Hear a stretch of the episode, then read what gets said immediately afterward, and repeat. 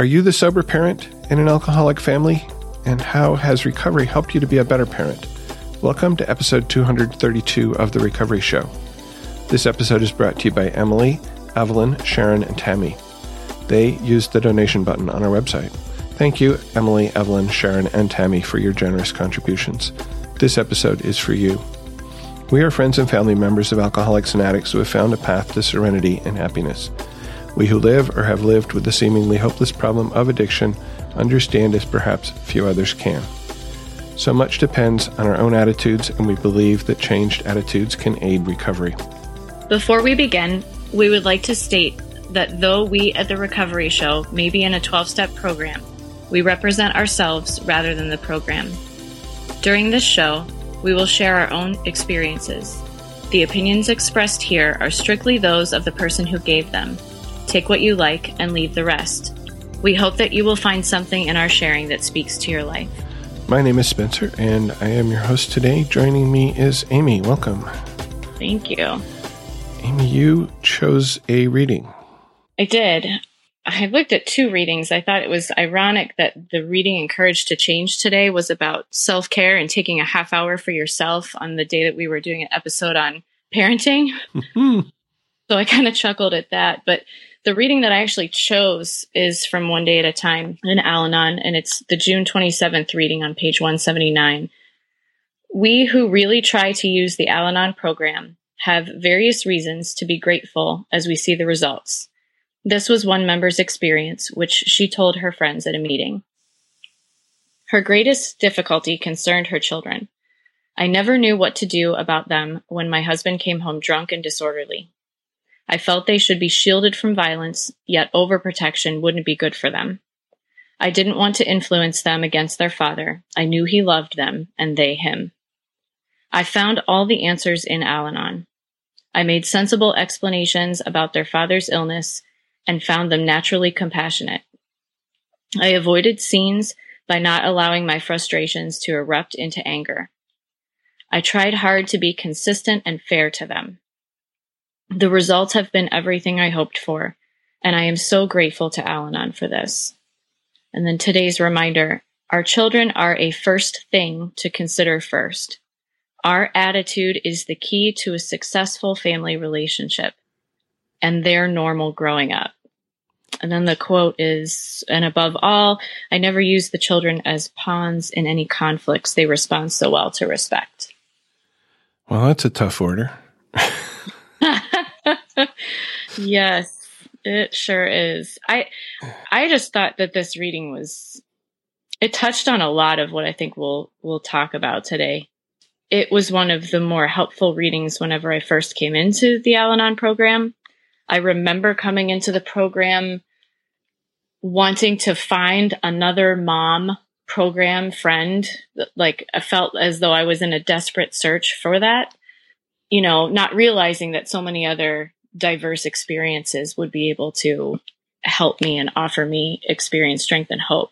But this was kind of, this was kind of that for me. Yeah, you know, that's interesting. I, I think about what I was looking for when I came into the program, and I was looking for somebody who had experience with an alcoholic spouse. And I really wasn't thinking about my children. And that's, I think, I don't know, just different people focus different things, I guess. Uh, mm-hmm. Uh, why don't you tell us a little bit about where you are, what, what your situation is like right now? Sure.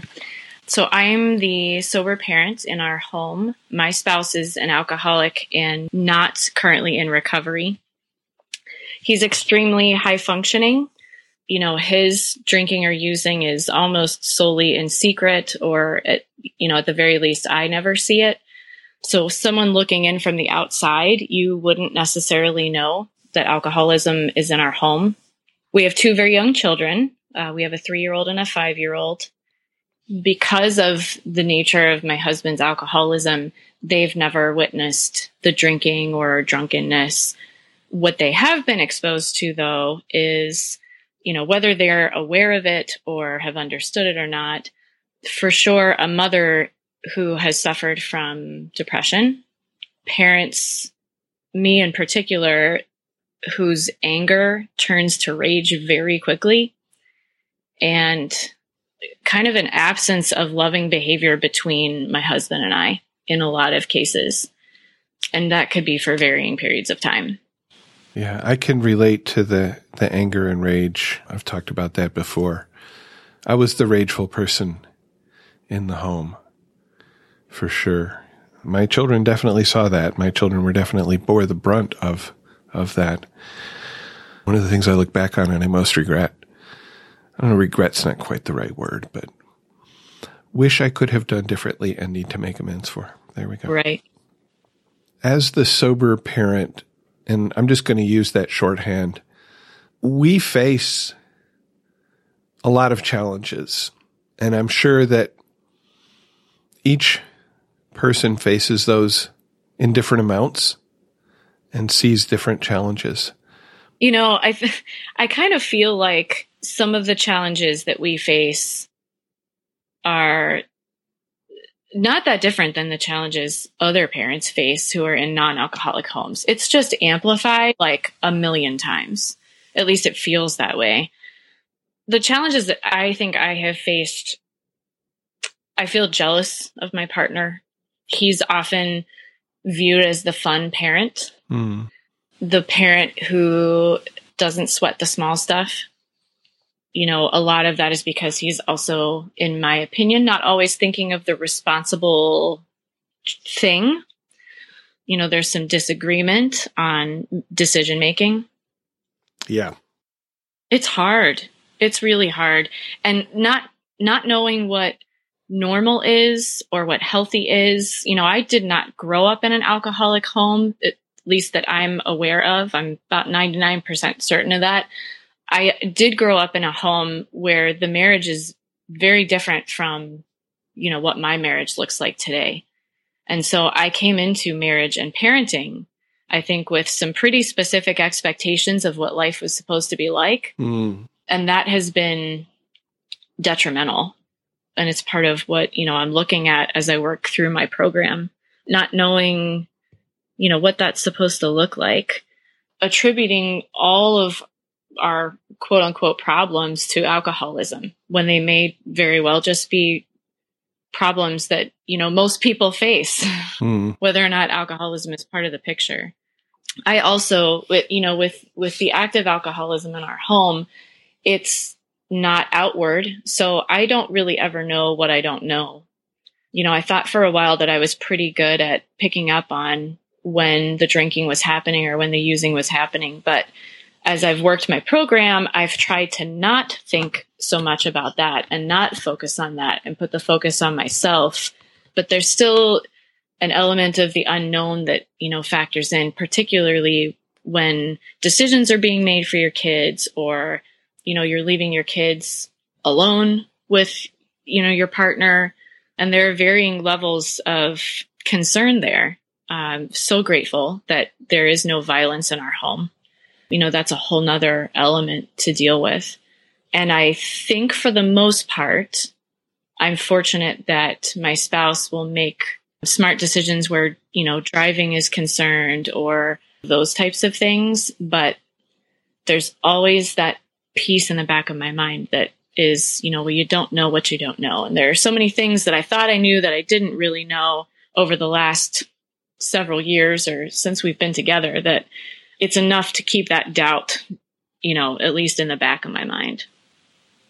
One of the things that I know I was definitely concerned about around the children's safety was whether my wife was driving them after she'd been drinking like you say, I don't know what I don't know. I think there were times when that happened because they had to go someplace and I wasn't available. I certainly did my best to be the driver for the kids, whatever it was, whenever it was. Mm-hmm. but I'm sure that there were times I was lucky for a good part of the time that she was drinking, she drank at home. Mm. In the evening mostly because she worked nine to five job.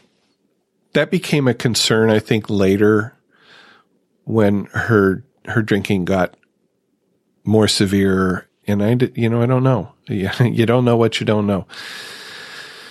I can remember, what, you know, one of the things that as what I felt was the unraveling and, you know, probably about a year before I actually came to my first Al Anon meeting, we had just had our second child. And so she was an infant. It was actually early December because the Christmas decorations were up and she was born in late October. And so I hadn't been out of the house a whole lot. Mm. You know, we, you were doing the whole infant thing and, you know, neither one of you was really getting much sleep, which is also really problematic in any home, but particularly in, a, in an alcoholic home. And I just wanted to get my hair cut. And I, I went to, you know, I had that first outing out of the house mm-hmm. without infants, you know, just by myself and just went, you know, the next town over to get a haircut. And when I came home, my spouse was very clearly intoxicated. That was a really difficult moment. One of several where I just started to feel backed into a corner. Because at that point, he was responsible for the care of the infant in the house. Exactly. And, you know, they were, both of our children were sleeping. You know, it wasn't something where they were exposed to that. But if but something had happened, the what if exactly? Yeah. yeah. Oh, I, the what if? No kidding. And that that's the other place where I had certainly had some fears. As you know, I would find a burner left on, or something like that, and and think, what if I wasn't home? Yep. What might have happened? Mm-hmm. Following those what ifs down the down the trail is a sure recipe for anxiety, fear, depression, lack of sleep, all all those things that don't help anything, really. Yeah. Yes, it's I call that my crazy train. Uh, yeah. Of thought, and it just it so quickly runs away. And and I find that now, if I'm not going to meetings and if I'm not picking up my literature daily or at least every other day, I can start to slip back into that so quickly. Yeah. Another thing that I remember, I think relates to emotional safety, mm. is that she would say things that were very sort of judgmental. And I didn't know how to react. You know, we were trying to do the thing where you don't let the parents triangulate on the kids or you don't let the kids triangulate on the parents. But when she says something that I'm just like, what the heck? I didn't know what to do. And how do you protect your kids emotionally? And for me, it's a lot easier to, to see how to protect them physically than how to protect them emotionally. Yeah. I, um, hmm. I think one of the things that would come out in me is and and really still does I, I haven't found the off button for it yet i'm trying to find it is not criticizing my spouse in parenting in front of my kids right when i'm feeling like i'm the one that's having to be responsible and or make what i believe to be the right decision even though it's the unpopular one I end up feeling resentful. I end up feeling you know, that irresponsibility or viewing him as irresponsible, almost like a teenager would not think of, you know, these scenarios that, you know, you try to anticipate with your kids in making decisions. I have caught myself treating him not as an adult. Yeah.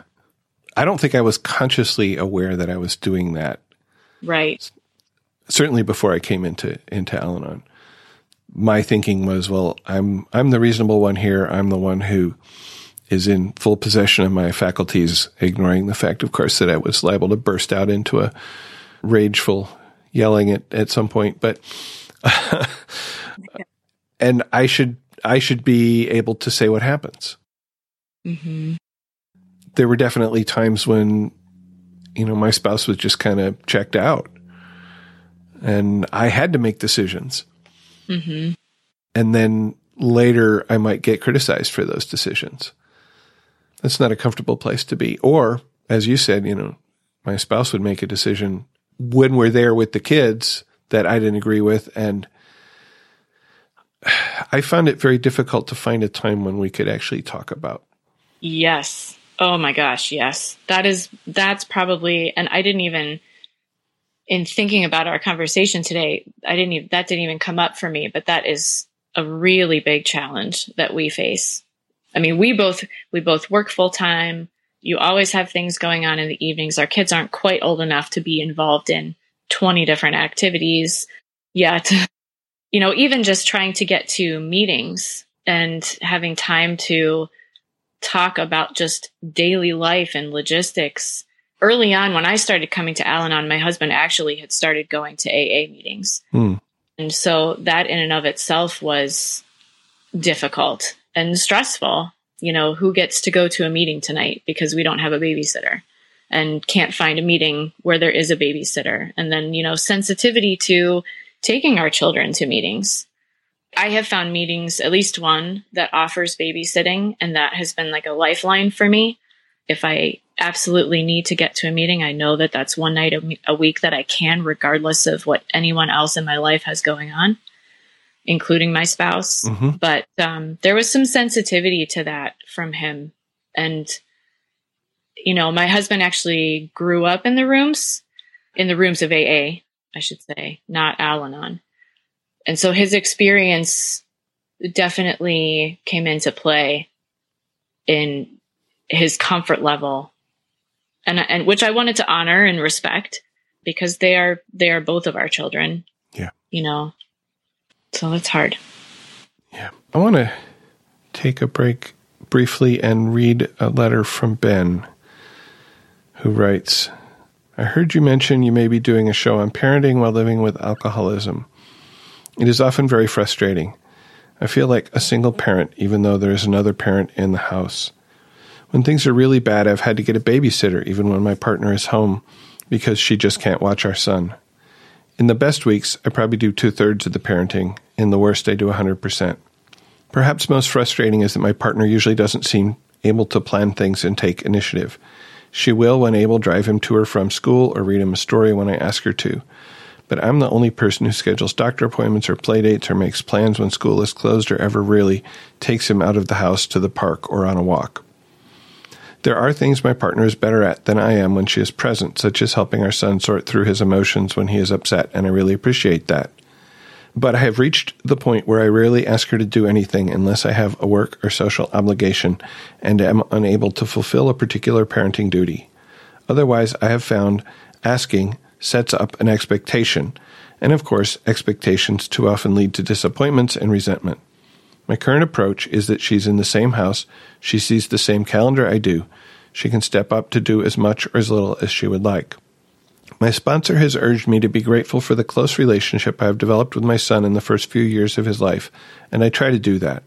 I do have a closer relationship with my son than my dad had with me, and that is the result of my doing most of the parenting while my partner struggles with addiction and depression. And that truly is a good thing, and I have no regrets. I think my son and I will be close for the rest of his life.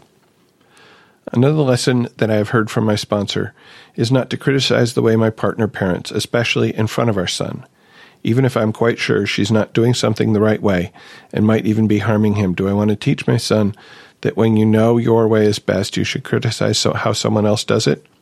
No, I want to teach him that we respect other people's different approaches and philosophies, and to remember that a relationship between two people is their business, not ours. Of course, it's tough when it involves parenting my son, but she's not actually putting him in harm, and I have to remember he will be okay even if my partner doesn't parent the way I would like, and the reason is in part because she is drinking or using or depressed. I'm not sure what the future holds, and I'm not sure whether we will stay together, but I do know I wouldn't have made it through several years of co-parenting with an alcoholic slash addict without the help of program. A lot of time I would have been obsessing about her behavior or the unfair burden of all the parenting I have to do. I have instead spent time working the steps or talking to folks in program or reading literature and overall changing myself for the better. I also really think all that work has made me a better parent. I'm able to model a lot of behavior, like focusing on myself and not what other people do, that I wish someone had modeled for me growing up. Thanks again, Ben. And, and thank you, Ben. And I, I identified with a lot of what Ben had to say here this bit here about not criticizing even when my partner is not doing things the way that I think they should be done. I don't think I was good at that before program. I'm pretty sure. I don't know what did, did what did you pick up in here that that you connected with? Man, there was a lot in there. Being grateful for the close relationship with my kids is something that I really connect with. You know, when I when I first came into program, my at my very first meeting, I will never forget someone saying, you know, I'm grateful for my struggles because without them I would not have stumbled on my strength. That is probably one of the quotes that has stuck with me for the last 2 years. Not that I would not have had a close relationship with my kids anyway, but this is different this is different than it would have been had I never found program. And so that is one of the ways that I'm becoming grateful for the problems that I have faced. So before recovery, I'm looking at a list that you wrote about ways in which you reacted to these resentment. Oh, yeah. Anger. Oh, yeah. Misdirected anger. Definitely. Guilt. Guilt. I think I felt not so guilty maybe about how I was being as a parent, but about the fact that I couldn't fix the whole situation. And I guess that relates to, to parenting to some extent. I couldn't fix things for my kids. I couldn't fix things for, for all of us. Exhaustion for sure. Oh yeah. And, and, and I, you wrote this list. So why don't you talk a little bit about what you got here?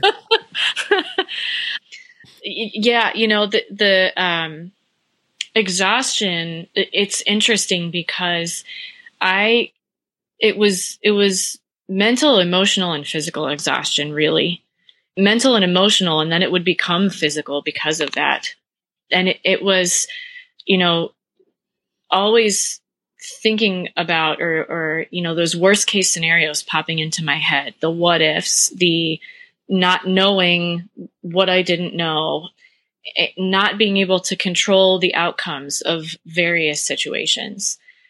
You know and and struggling in my marriage because they're the struggles in my marriage are so intertwined with my uh, ability and my role as a parent at least for me personally and you know i'm not in a place where i'm considering you know doing this any other way than than staying in my marriage and and working through it but I would feel the weight of the world on my shoulders and feel like I were responsible for absolutely everything. But the reality was, I was becoming so physically exhausted and truthfully depressed that it took all I had to feed my kids at one point in time. I mean, it literally took every ounce of energy I had to come home from work and make sure that they had food.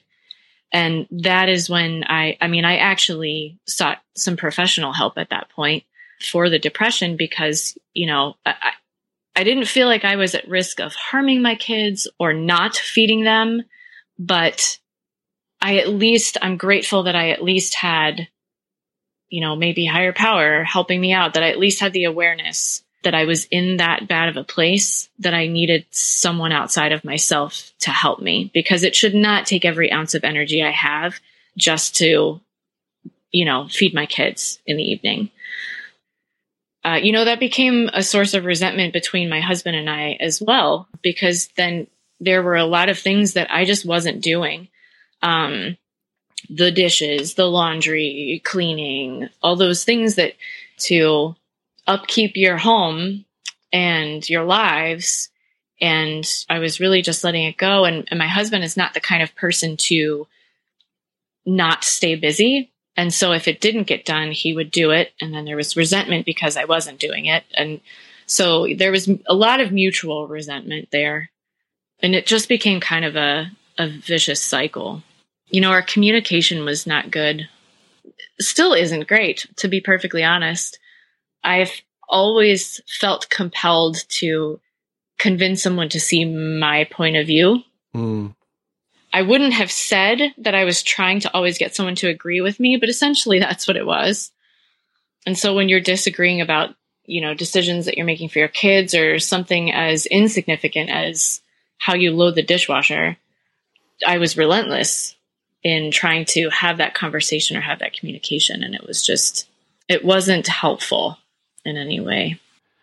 So, how would you say that coming into program changed the way in which you felt these things, you did these things? Well, first of all, it got me to breathe. And I remember feeling in a panic at one point, really early in program, so much in a panic that you know of what what I didn't know, things that I had that had come to light that I thought I knew our life was one way and in reality things were happening that I wasn't aware of and I thought, well my god, how much worse is it and that I still don't know. And I actually had to leave work at one point in the middle of the day, you know, kind of just took an early lunch, took about 30 minutes.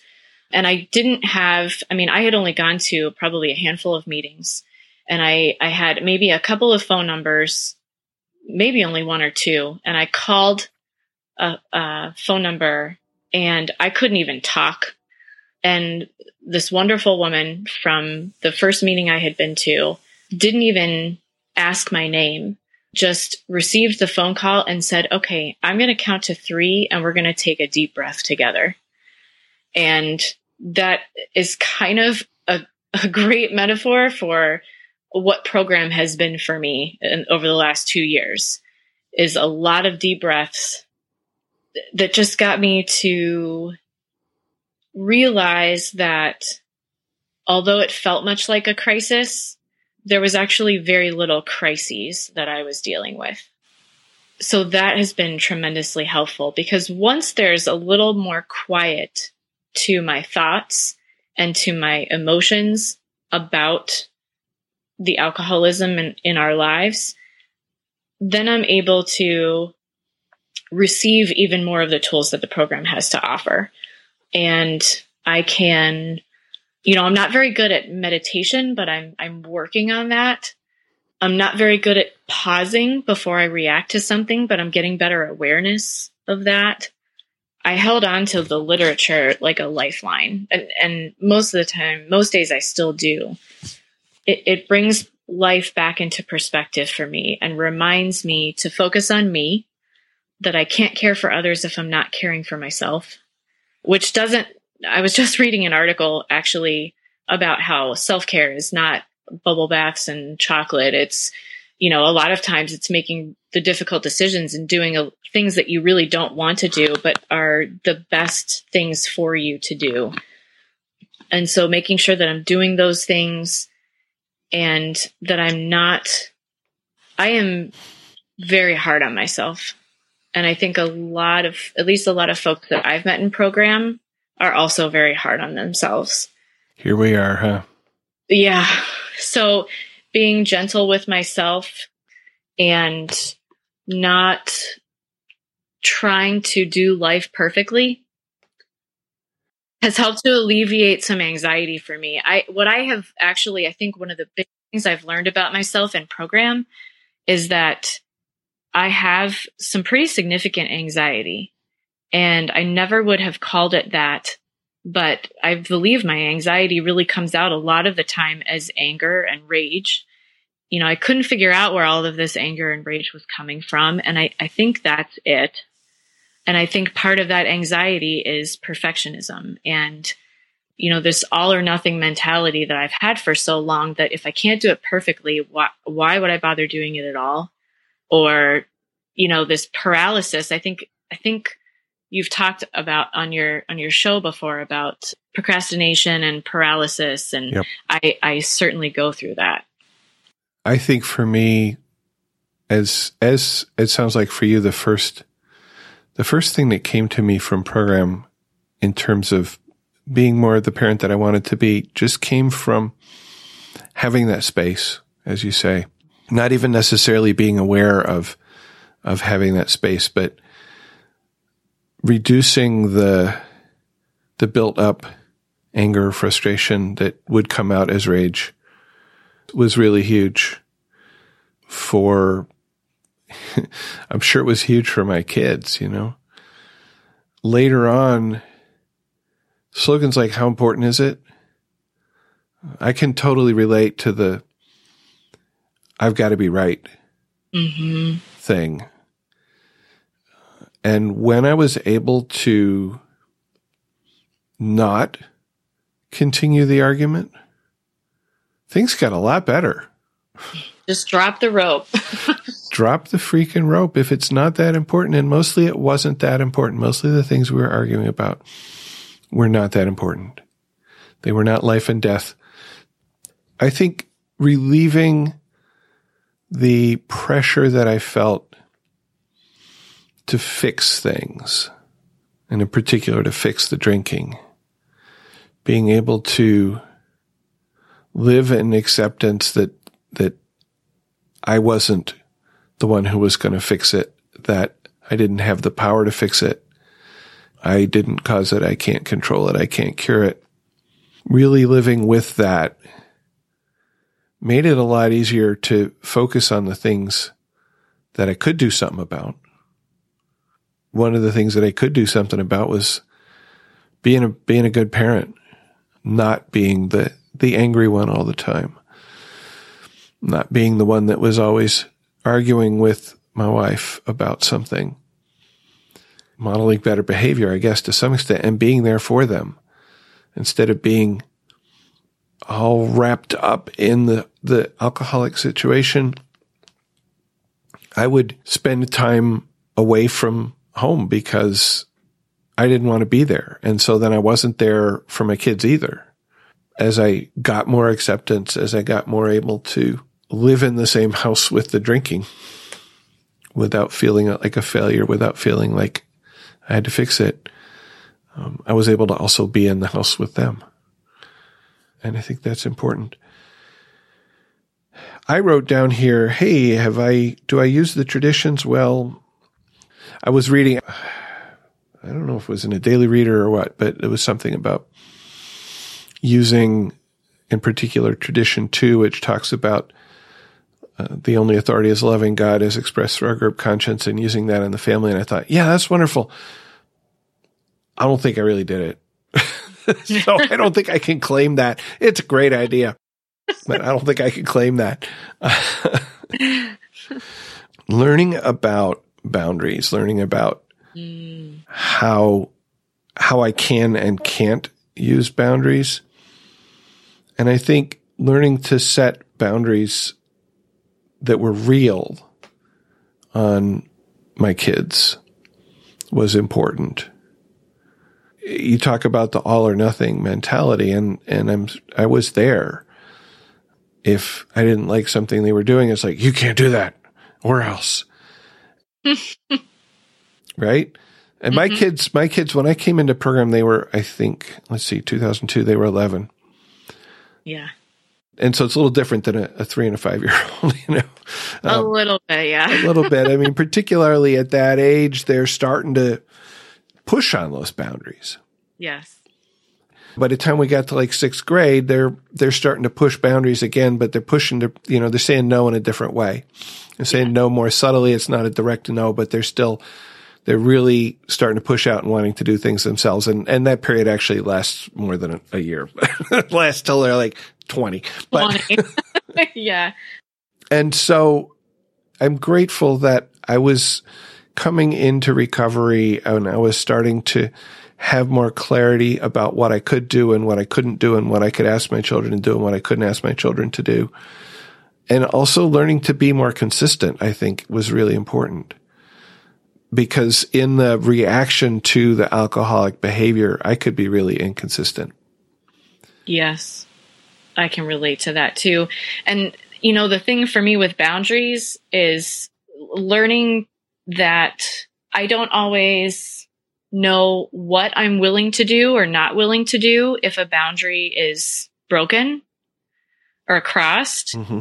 and that that's okay, that I don't have to know. When I first heard about boundaries, it was really early in program. And so that was almost more stressful for me to think about because I had no idea what I would do if, you know, I didn't understand how to set boundaries. I still don't know that I really understand how to set boundaries. And that's boundaries with my spouse, you know, mm. because boundaries with my kids, particularly at this age, are are much different.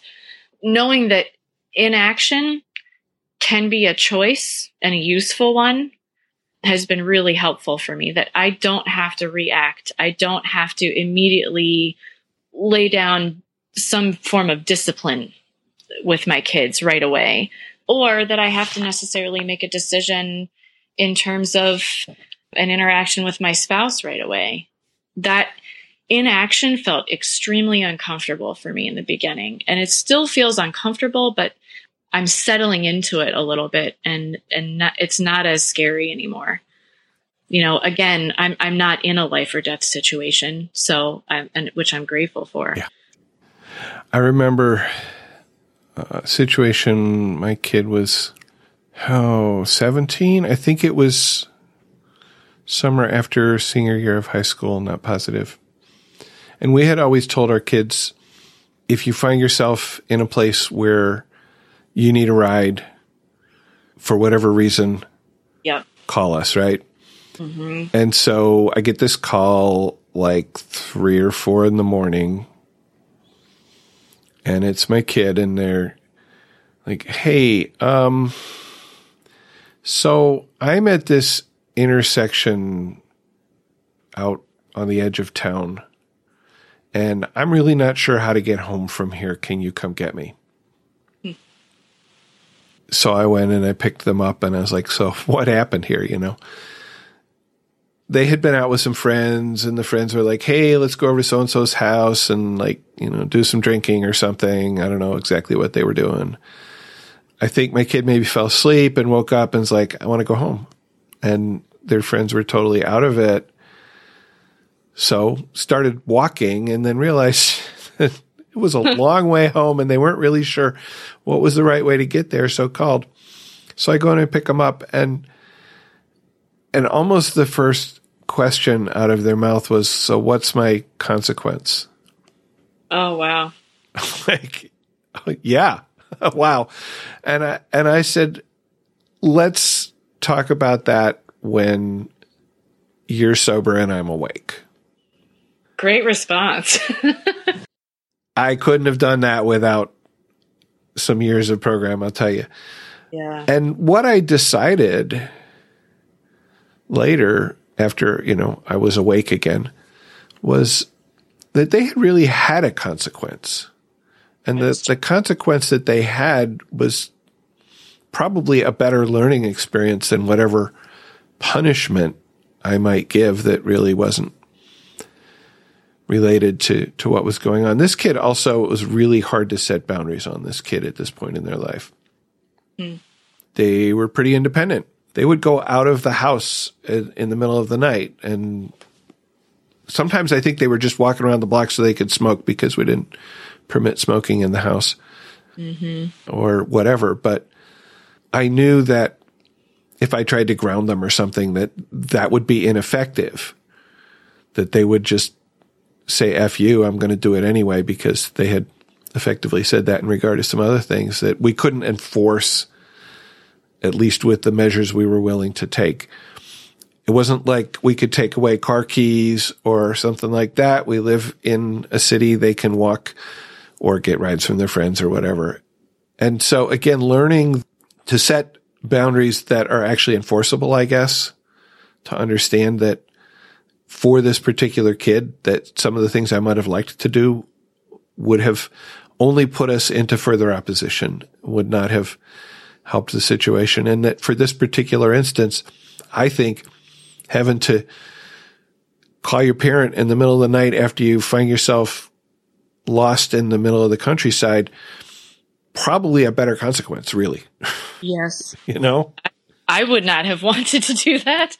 Yep and I never had to do that again.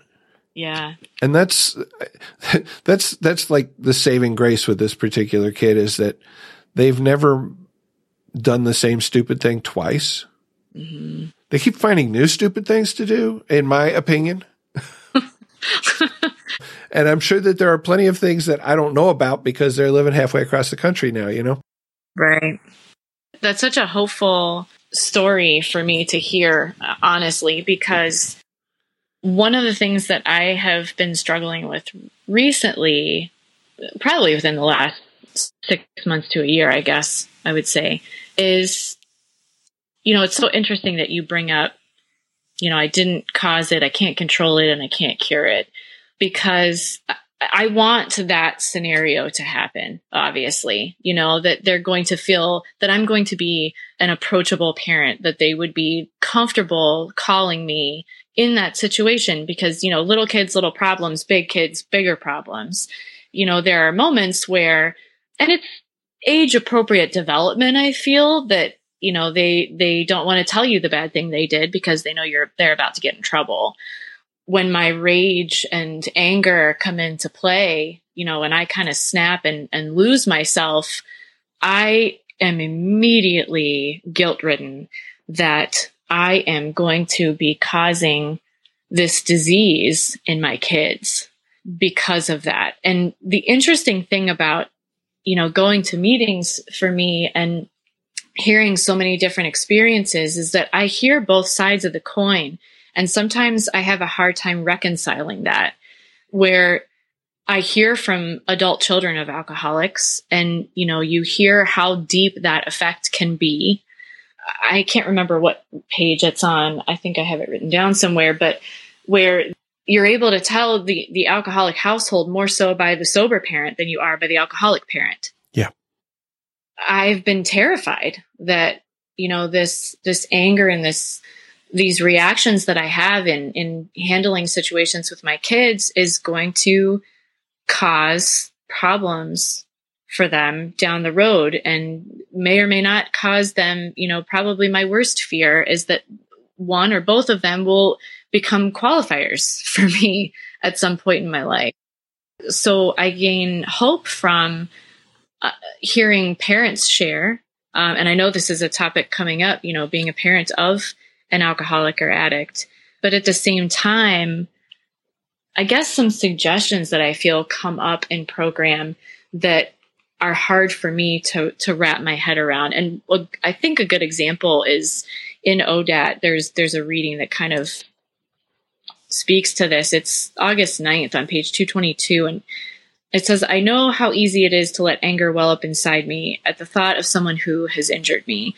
What is much more difficult is to take a detached view so we can stop the building up of this head of steam. Unless I do this, it will explode, damaging me and everything around me.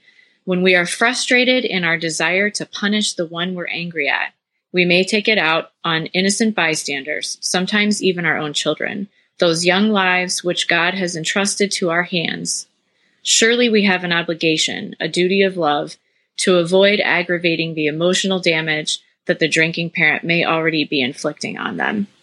When I first read that, I had that entire paragraph highlighted in my book. And when I first read that, that was a really hard one for me because I'm already very, very hard on myself and have this, this fear. It's almost phobic of, you know, creating this issue for my kids because I, I can't get my emotions and my anger under control.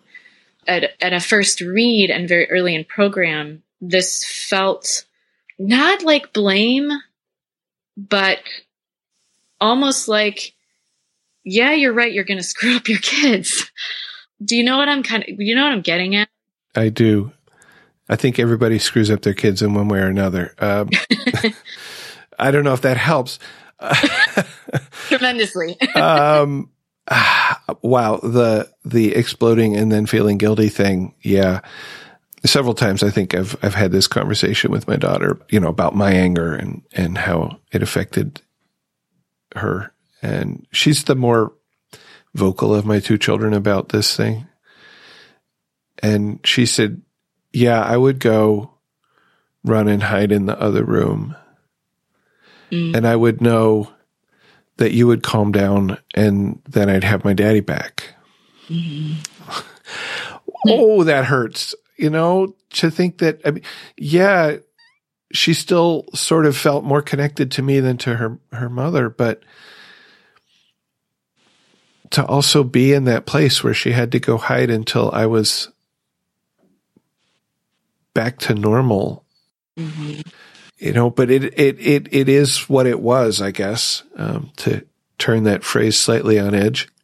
And I can be really grateful that I did find recovery and that did relieve the pressure that was exploding out on my kids. I was able to stop having those rageful outbursts. And then I, that was the real amends. And that happened well before I got to steps eight and nine. Well, and the funny thing is for me, you know, I actually, I mean, I, I find it much easier to come to terms with can't, can't, uh, that I didn't cause it, can't control it, and can't cure it, where my spouse and other qualifiers yeah. in my life are concerned. I find it very difficult to come to terms with that when it's, you know, in reference to my kids and, you know, what will be for them in their future. And I guess that's when I find myself going down that rabbit hole, I have to go back to step three because step, I, I, you know, I mean, so far in my program, I've only made it to step four, but I have to go back to step three yeah. because step three for me is not just turning my will and my life over to the care of God, but it's turning my loved ones over to God and, and my will for them over to him because it's not about my will for them. It's about God's will for them. And, you know, so much growth comes out of pain and discomfort and uh, challenging situations and I can't take away it, it, it's counter to your your parents instinct of protecting your kids at all costs yeah. to let them feel some of those uncomfortable things early on and to not react with anger you know as much yeah it's i really i really have to go back to step 3 on that and turn them over because that becomes a crazy train for me in in my thoughts really quickly. For sure. Now, or not so much now, but in the in the inter in the interval between then and now, I did see in my children. I identified things in my children that I thought probably came from growing up in a, a home with alcoholism, and I had to really come to terms with the fact that I couldn't fix those for them either. Right. That I could give them the benefit of, of my understanding, of my experience when they asked. And there were some times I remember my daughter calling me from college where she was trying to fix a friend's depression. Mm. And we had a long conversation about where her ability and responsibility started and ended. Yes. And that if she really felt that this friend was at risk of hurting themselves, then it was her responsibility to alert the appropriate authorities at the university. Right. Not to try to f- prevent it herself, not to go up on the roof and keep him from jumping off or whatever it was at the time. You know, that wasn't easy for her to hear.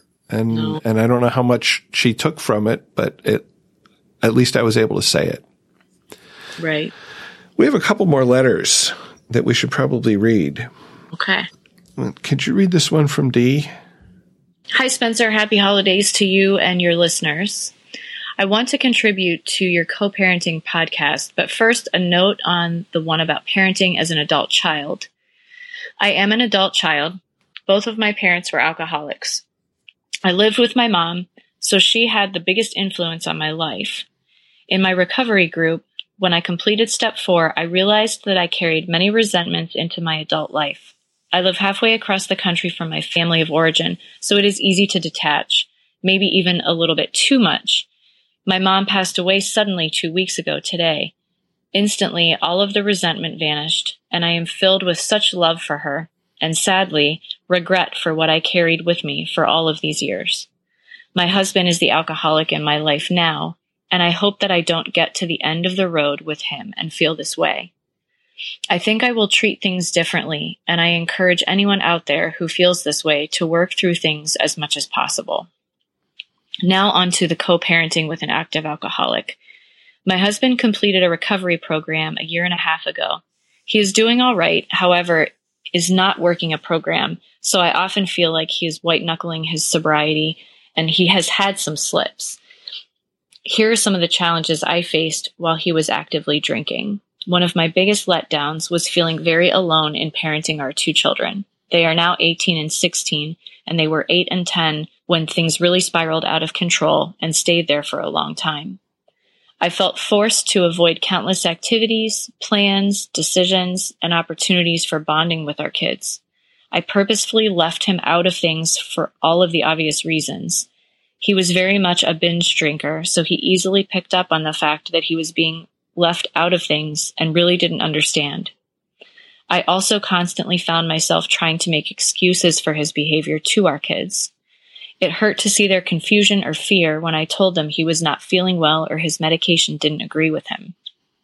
I finally told them the truth as much as I thought they could handle in an age appropriate way if there is such a thing.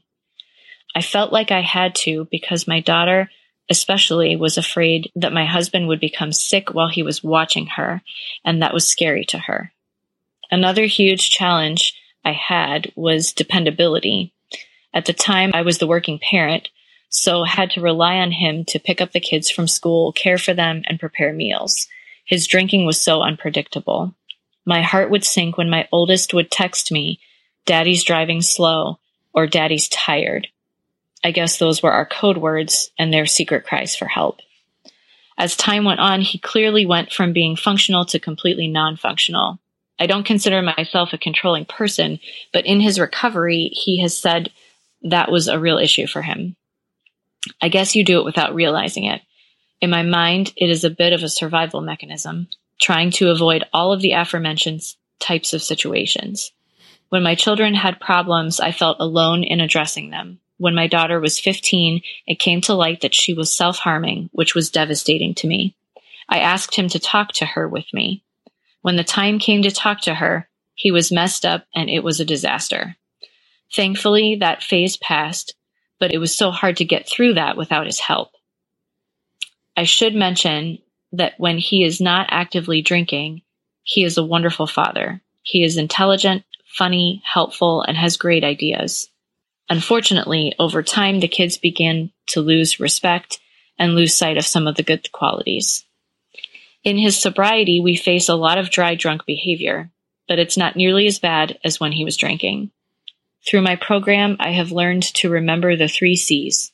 I have learned to say, you may be right, or I'll think on that in order to avoid an argument. I use my daily readers, especially Courage to Change, and keep a gratitude list, which helps tremendously. There is so much to be grateful for. Also, I've learned to let go and let God help him. I mostly try to work on myself. Our family will always be evolving, a lot of things are going well, and there is still a lot to work on. I am forever grateful for the program tools and friends along the way who have been invaluable in their love and support. Thank you for all that you do. God bless. Again, so much in there trying to explain the behavior. Uh, and it sounds like you're not at the point where that's something that's really coming up for you. Is that? No, not not so much. Um, I'm waiting for the question about the meetings. You know, our kids know that that I go to meetings, but they've yet to ask. You know, what's that all about? So, I, no, we haven't really run into that yet. I did get some of those questions. I'm not sure that I necessarily handled them very well, particularly pre recovery. When I came into Al Anon it was shortly before she went into a residential treatment program. We brought the kids over at least once, maybe a couple of times for their uh, their friends and family day, and they had a a therapist that met with the kids, and they were not really very receptive to that. Um, mm-hmm. Particularly, I think one of them the reaction was to hide. Mm. So I don't know how much they got out of it, but it it did mean that at least we had a professional who was maybe able to give some explanation of what was going on that was easier than than us trying to give it. Um, I think at that point she was my wife was pretty open about what the problem was with them as much as she could be, and that I think that helped. But still, I would get questions about well, why does she act this way? Mm-hmm. That sort of thing continued after the point at which she found the long term sobriety that she's still in her behavior took a while to really recover. I, I think what you were saying earlier about alcoholism or addiction sort of arresting behavior Yep. at the age at which it started. Yes. And, and I think it took a while for that to, to work, you know, for her to sort of catch up to her biological age. Yes. And also for me uh, to trust again. Oh, yeah. Sobriety does not solve all our problems, as it says, I think, on page 46 or 47 of how Al Anon works in the, the, the step one description. Mm-hmm. One of my problems was that I had been running things because I didn't trust her decisions. Mm-hmm. And sort of letting go of that and letting letting is not the word here, right? Trusting, I think, is the word. Trusting that she was going to make healthy decisions for the family and have an equal voice. That was the thing that was hard for me Yes. because it had been so broken during the drinking. I don't know what to say about the fear of where the, the kids are going to go. I de- definitely have been there. And I knew that whatever happened was what was going to happen and that I could only do what I could do. And, and that sounds so trite. It sounds so simple and so like, well, what does that really mean? What it really means is I don't have a lot of control. I can make my children aware that there is help available if and when they want it. I can't make them seek it. I tried to force them to go to Alateen. Hmm. And I've talked about this before. I tried to bribe them to go to Alateen. And they went to like three meetings and said, nope, not going. I said, five bucks a meeting. They said, nope.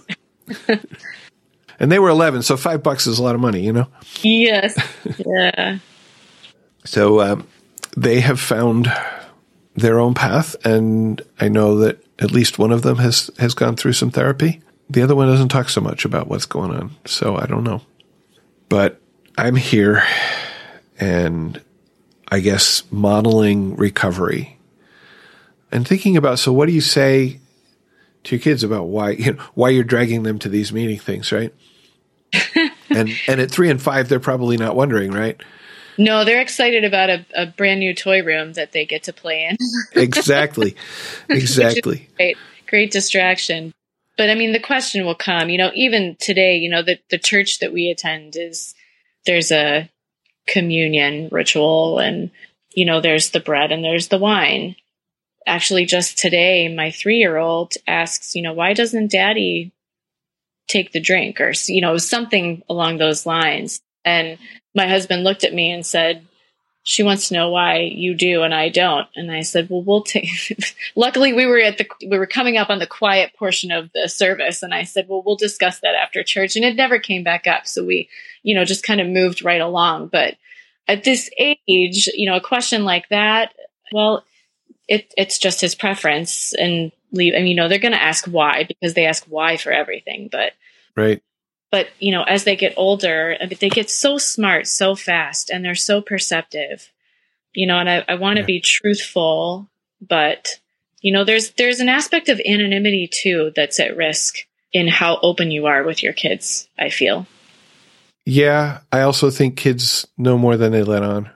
yes that also And they may not know exactly what's wrong, what's different, but they know something is. right I think that it's possible that actually having an explanation, however much it may or may not make sense, can help reduce fears they have about it. You know, it's interesting because we, unrelated to alcoholism, I have had a similar conversation with a psychologist about, you know, putting a name to something often, even if at this age a child can't understand it or doesn't really know what it means. It, it- exactly what you just said. It, they kind of just go, oh, that's what it is, and move on. Yeah. Yeah. I was out to dinner. This there, there's a point here. I was out to dinner with a work colleague recently, and I ordered an alcoholic beverage, and he didn't. And he said, "I can't. I actually have a physical allergy." And I don't know if he meant that, mm. you know, he had a physical allergy or that he was alcoholic, and I didn't ask. Right. I, have heard people say that. Mm-hmm. I listened to Recovered podcast, which is an AA themed podcast. It's actually the guy who got me into podcasting in the first place. And they've had this, this conversation on that podcast about, well, what do you say? What do you say when you're at like the work holiday party and you're not drinking? And one of them said something like, my body doesn't react well to alcohol or something like that. Mm-hmm. And it's a true statement. It's a non-judgmental statement. So daddy doesn't drink the wine at church because, you know, it's not good for him. Mm-hmm. That's probably enough. I don't know. I mean, I'm not going to put words in your mouth. Okay. but at that age, that may be a totally sufficient explanation for the next several years. Yeah. Yeah. Uh, because I, I think kids get this notion that, you know, some people, some people can't eat peanuts, right? Exactly. Yes. Some people can't drink wine. Yep. Boom. Okay. Got it. mm-hmm. Mm-hmm. I think the, the behavioral questions are the ones that are harder for, were harder for me, you know? Yeah. Yes. Why does she act this way? Well, um, cause she does. you know, there, there aren't those, those more black and white type of answers. I know. I know. What do you want to give to your children? What tools do you want to give to them as they grow and and as they will become independent people? Acceptance of their emotions is a big one for me. I think a lot of what I go through is feeling wrong in, you know, the emotions that I have and my feelings. Mm. Feelings are just feelings. They're not fact. I don't want to go so far as to say they're not real. I've heard that said, but you know, they, they feel real. Um, yeah. and particularly to a child, I think that's a difficult thing to understand. It's difficult for an adult to understand, but you know, accepting that if you're angry, you're angry.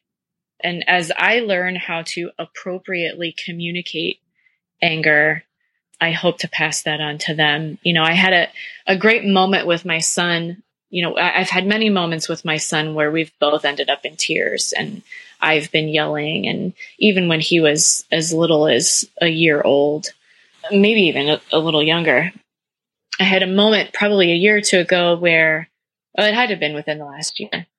We were angry. I don't remember about what, but I came downstairs. I said, I need you to come downstairs with me. So I, we had gotten to a point where we could speak without, you know, yelling. And he would have been four I brought him downstairs and I took a shoebox and I cut a hole in the top of it. And I had I had heard this idea from the woman who was my first sponsor about God box. And I said, I need to give my angry feelings to God tonight. And I said, so I'm going to write that down on a piece of paper. And if you want to give, you know, something that you're feeling to God tonight, you can do that too. And so, you know, he's four years old. He's psyched about writing anything because mm. he's his letters, you know. I decided to give God my anger and he decided to give God his silliness. He wrote down, you know, I helped him write the word on a, just a scrap piece of paper and I wrote down my word and I said, so we're going to give these to God and we put them in the little hole in the shoebox and I said, now we have to replace it with something. And so I wrote down on a piece of paper kind words, deep breaths for myself. And he wrote down calm, K A L M. or something. It was spelled something like that, or K O M or something. Yeah. But he didn't want to just write that. He wanted to write out the whole sentence, calm to replace the silliness. And so he still has that scrap of paper on his dresser. And I still have my piece of paper that says kind words, deep breaths on my nightstand. If I can give tools like that to my kids, my my current sponsor has said to me how wonderful it is that I have found this program while my kids are so young. I think there's a tendency to f- always feel like we we arrive at Al-Anon too late.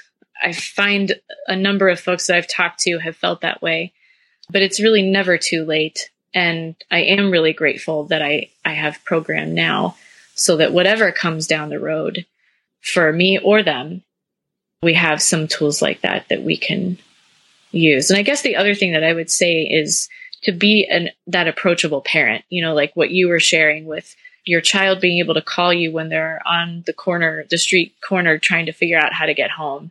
I don't know if that's if that's technically a tool, but you know, it could be a tool for them, you know, that phone call to me or that they can talk to me about something without judgment and that I am able to give a thoughtful response rather than react.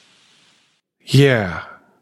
I think that that was something that, that I did manage. Maybe I can even say we did manage to give our children is to that if they come to us with a problem that we're going to work with them on the problem and not judge the behavior. And I remember another time when my kid came to me and said, uh, So I got arrested last night. Mm. He had been with some friends and they had decided to go into the football stadium at the university here. Apparently the gate was open, so they just walked in and it was about midnight and they got caught. And they got charged with breaking and entering. I'm like, well, there was no breaking involved. There certainly was entering. Hmm. You know, and this was not something we had to find out about when it was really too late to do anything about it, right? Hmm. We were able to get on top of it and and get a lawyer, which of course we charged our kid with the cost of the of the lawyer and they paid it back over a period of years. Who got the the charge reduced to illegal entry and he got community service because breaking and entering is a felony somehow. Yeah. I think the outcome could have been a lot worse had they tried to hide it. And there was another incident when they were off at college where I got a bill for an ambulance and I had to call and say, um, what's this about? And the response was, oh, I hoped you wouldn't find out about that. But once I found out about it, they were completely open about what happened. This is the same kid who you know, never made the same mistake twice, but oh my God. Made several new ones. but by being open, by being approachable, by being the person whose first reaction is not to scream and yell, I think we reduced the harm.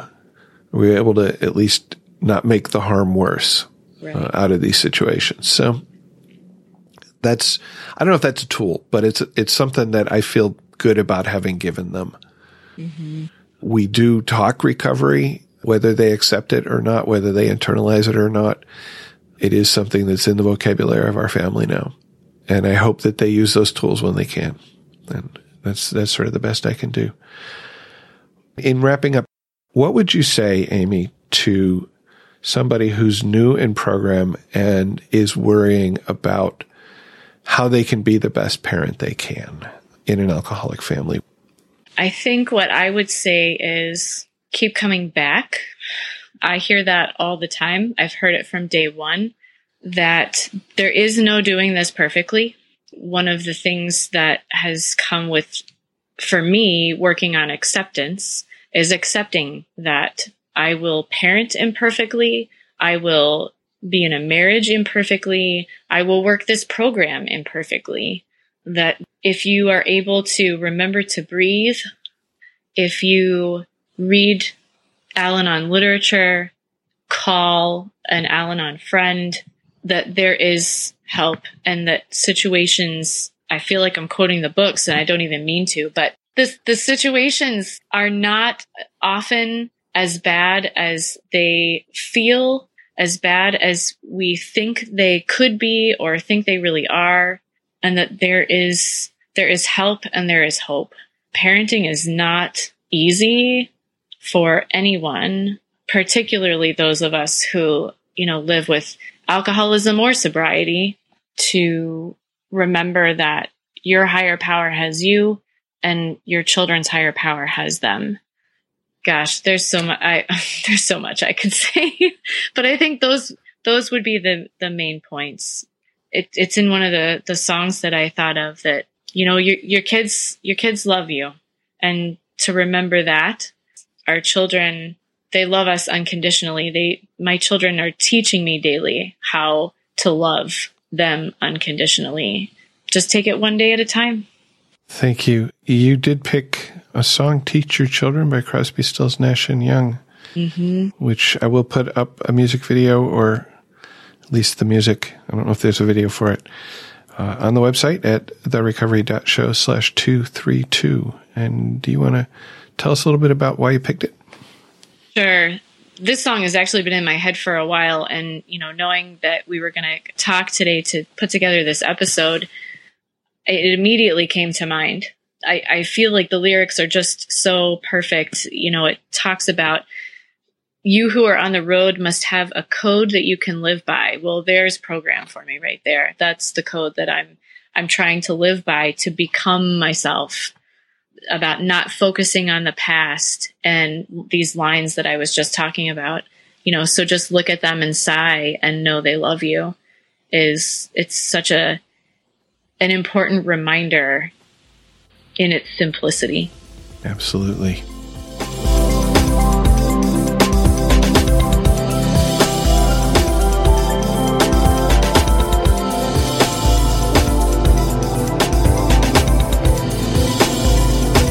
Do have more parenting episodes coming up. I want to do an episode on being the parent of an alcoholic or addict child and also a general episode on, on how recovery has affected, helped, improved, whatever word you want to apply there, your own parenting, your own ability to be a parent. I've gotten some contributions for those shows. I'm always looking for more. And I know that there are at least a couple of people who have indicated they'd like to have contributed to this particular show about being the sober parent or co-parenting. I will use those contributions if I receive them in a in a later episode. And so don't feel like, oh, we already did this episode. You you can't say what you want to say uh, because please do because everybody who shares has you know you have your own perspective and somebody's going to get something from what you said that they didn't get from what we said. Amy, how can people send us feedback? You can call and leave us a voicemail at 734 707 8795. Call right now to 734 707 8795. You can also use the voicemail button on the website to join the conversation from your computer. If you prefer not to use your voice, you can send email to feedback at therecovery.show. We'd love to hear from you. Share your experience, strength, and hope, or your questions about today's topic of the sober parent or any of our upcoming topics. If you have a topic you'd like us to talk about, let us know. Thank you. And the website, which again is therecovery.show, has all the information about the show, which includes notes for each episode, links to the music that we talk about, links to other recovery podcasts and websites uh, that we like. Got one, uh, not exactly an email. I got a comment on the website for episode 231. It was the one about New Year. Nancy left a left this comment on on that episode. Hello, Spencer. I just started listening to the Recovery Show a month ago today. I'm so incredibly grateful to have found your program. Although I've been a grateful member of Al Anon for over 12 years, this has been such an incredible addition to my recovery. I just listened to episode 231 this morning and had to share some coincidences. And in parentheses, she says coincidence when God chooses to remain anonymous. Number one, I started listening on December 4th, 2017. My dad's birthday is today, January 4th, 2018. He would have been 89 today. He passed away in 2011, although I sometimes feel closer to him now than when he was alive. Two, the speaker at the meeting I attended last night mentioned that his dad became sober when he was 70 years old.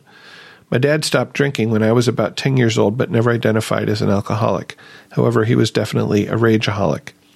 He started taking antidepressants at age 70 and in the last 11 years of his life, we became very close.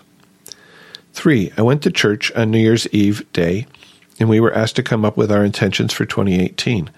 This included being complete with 2017, somewhat similar to this episode when you ask what we can let go of from 2017 and what are our aspirations for 2018.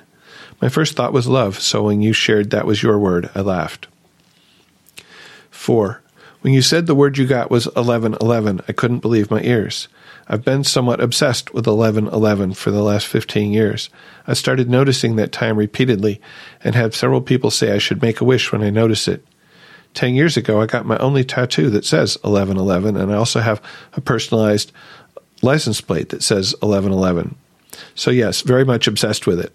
What I love is that many of my friends send me messages when they notice 1111 also. And this is me interjecting. The note I got about 1111 said, When you see this, remember we're all one together. And, uh, and I'm going to remember that. And I actually the other day I saw the clock said 11:11. I was like, "Yay!" Coincidence 5. My best friend from high school sent me a copy of a daily reader that she just started reading. The title for today was The Father's Love, referring to God. Although since it's my dad's birthday, I felt it was like a gentle nudge from him.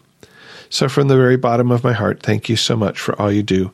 And thank you to all your co hosts and listeners for all they contribute as well.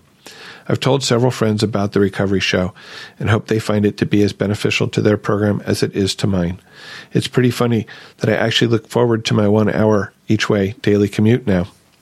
A grateful listener, Nancy. Thank you for that note, Nancy, and, and all those wonderful coincidences that came together for you. So you picked another song. I did. Related to this topic. I did. The song is The God of Second Chances.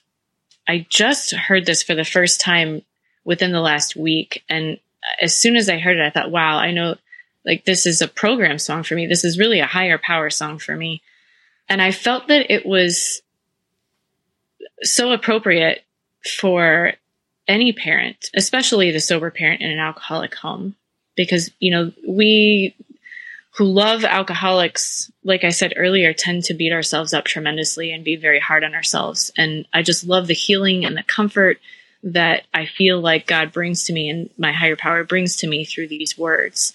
It's a great reminder to live in today. You know, we really only have today. And every, for me, every today is a second chance to be the person and the parent that my higher power would have me be.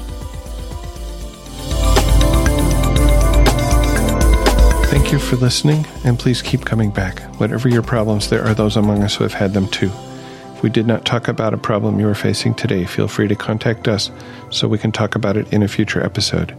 May understanding, love, and peace grow in you one day at a time.